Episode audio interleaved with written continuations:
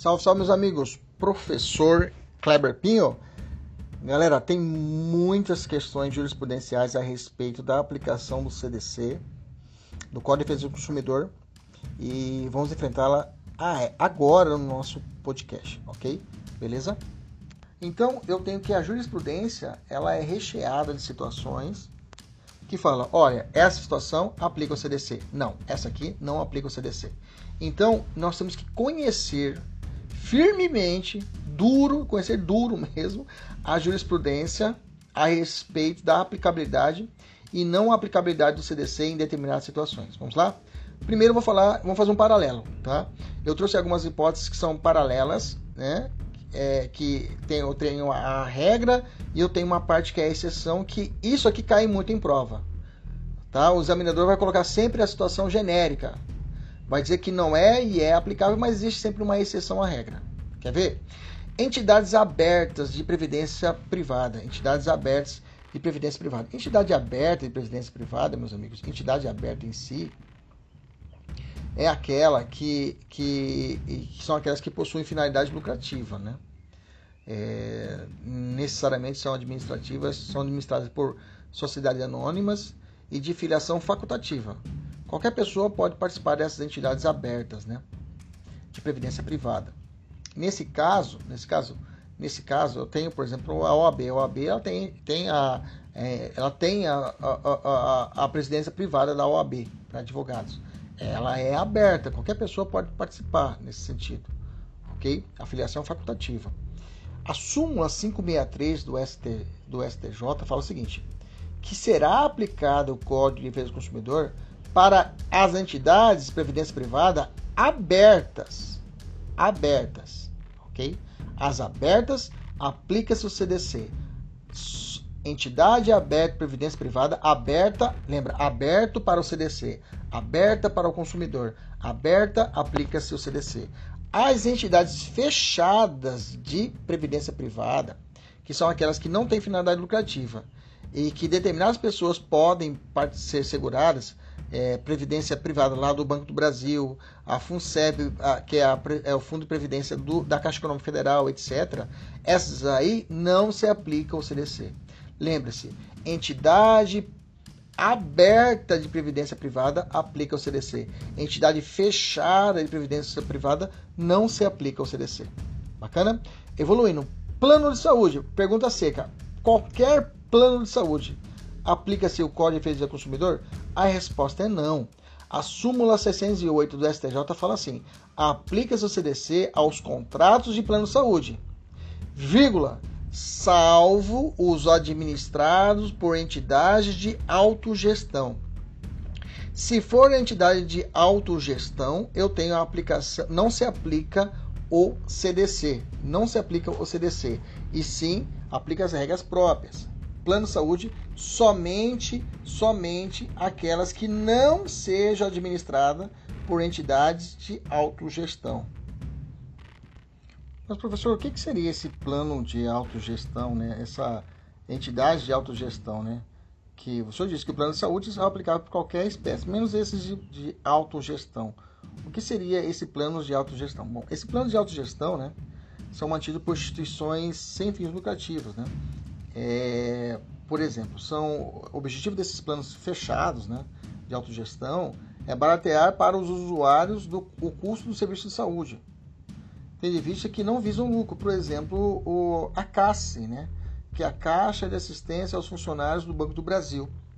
Esse daí é um, um, é um plano de autogestão, serviço de saúde interno. Então, nesse caso, eu não aplico o CDC. Agora, um plano de saúde comercial que tem fins lucrativos, Unimed, Golden Cross, né?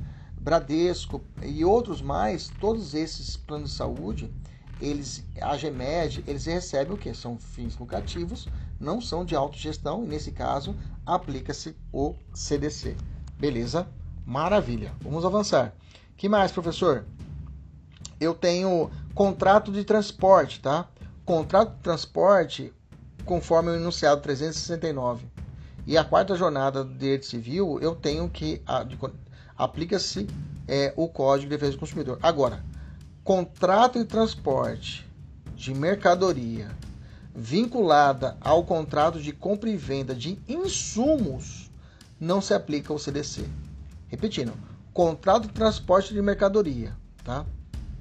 E essa mercadoria está vinculada ao compra e venda de insumos, ou seja, sementes, alguma coisa que vai ser realizada para poder realizar, é, faz parte da cadeia de consumo, não se aplica o Código de Defesa do Consumidor.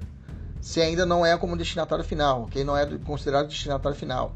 Nesse caso, uma empresa que está comprando uma determinada quantidade de produto, um contrato de transporte, está carregando soja, e aí tem um problema durante disso, é insumo para realização de outros produtos. Essa empresa que contratou o transporte não pode alegar o Código de Defesa do Consumidor. Beleza? Tranquilo? Então não é qualquer contrato de transporte. Contrato de transporte de mercadoria vinculado a contrato de insumo, grava isso. Insumo não é CDC. Outro, condomínio edilício em construção, condomínio de um condomínio que está sendo construído, né? É, pode ser considerado, pode ser aplicado o Código de Defesa do Consumidor? Sim. Entre o consumidor, entre os condôminos, futuros condôminos, né? Já estou pagando condomínio. Com a empresa construtora, ok, né? Esse, esse, esse conjunto de, consumidor, de, de condôminos, né? É, nas hipóteses que atua na defesa de interesses desses condôminos frente à construtora incorporadora. Tranquilo, aplica-se a MRV. Está construindo, não está entregando. Aí os consumidores se unem para poder propor uma ação contra a MRV. Difuso, aí eu tenho um, um de, de, de, de, interesses, é, interesses não, um, um, defesa coletiva, né? Uma ação coletiva nesse caso. Aí eu tenho que? O CDC, informativo 592.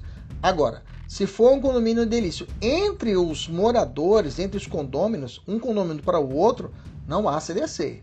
Relação entre condôminos, um entre o outro, não há CDC. Beleza? É proprietário de imóvel que contrata imobiliária para fazer a administração do contrato de imóvel alugado. Né? Imobiliária. Imobiliária repassa, por exemplo, o, o menor, a menor o valor arrecadado na venda do imóvel. Aplica-se o CDC. Aplica-se o CDC. Contrato de locação entre locador e locatário. Aí não há, não há aplicação no CDC. Locador e locatário não há. Mas agora, se eu contratei uma empresa imobiliária, vende a minha casa, ela vendeu e não me passou, entra o CDC no meio. Beleza? Tranquilo? que mais? Instituições financeiras, contratos bancários.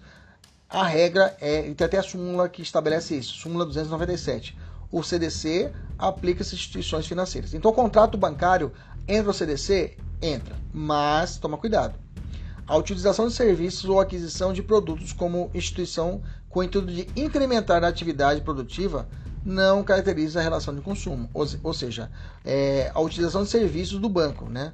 para intuito de incrementar a atividade produtiva, aumentar empréstimos, empréstimos, incentivos é, da, da, é, é, dentro do banco, algum contrato nesse, nessa, nessa situação não se aplica o CDC, tá?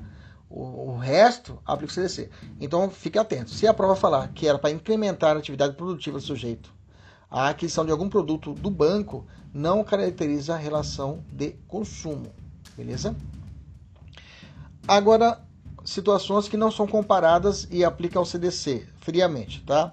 Contrato de promessa de compra e venda, tá? Mediante financiamento nos quais a incorporadora se obriga a construir unidades imobiliárias mediante financiamento, financiamento aplica o CDC.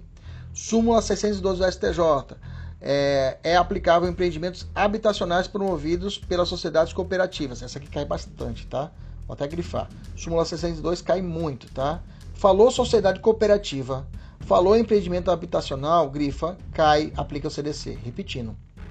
Falou sociedade cooperativa. Falou empreendimento habitacional, aplica o CDC. Concessionário de serviços públicos, nós já falamos isso. Singular, né? Água, luz, telefonia, já falamos. Sociedade e, e associações sem fins lucrativos, né? Quando fornecem ou prestam serviço remunerado. Beleza. Sociedade comum, ao condomínio de adquirentes de edilício de construção em hipótese de defesa do consumidor. Ah, isso que já falei, frente à construtora, 5, informativo 592, já falei. Aliás, e outro ponto importante, é possível a aplicação da legislação consumerista para proteger o público de práticas abusivas e desleais dos fornecedores de serviços realizados por emissoras de TV, né? Inclusive a emissora de TV nesse caso seria equiparada, né? Seria equiparada à fornecedora. O CDC protege os consumidores de práticas abusivas, né? Desleais do fornecedor de serviços, inclusive as que proíbem a propaganda enganosa, entendeu? Então é possível a, a imputação da TV, da emissora de rádio, da, ser equiparada à fornecedora e elas também se responder de forma subsidiária na cadeia de produção, mesmo, mesmo não sendo produtoras, mesmo não sendo que caracterizada friamente como, consum, como, como fornecedoras, como dita o artigo 3 do CDC. Beleza? Agora, outro ponto importante que não se aplica ao CDC: contratos locatícios. Já falei isso, locador não cai. Não se aplica. Relação de naturezas associativas, pois. É, relação de natureza associações, né? Pois são desprovidas de fins lucrativos, né? Diferente da sociedade econômica. Então, associação entre associações não cai, não se aplica ao CDC. Perícia judicial não se aplica. É, contratos de créditos educativos custeados pelo Estado e o aluno, fiéis, não se aplica, viu? Não se aplica contribuição de melhoria prevista no Código Tributário. Ao serviço advocatício também não se aplica. Código de franquia, contrato de franquia, pela sua natureza, contrato empresarial, também não se aplica o CDC. Bom, essas foram algumas questões jurisprudenciais importantíssimas para você dominar, que são muito cobradas nos concursos públicos. Beleza? Até a próxima. Tchau, tchau.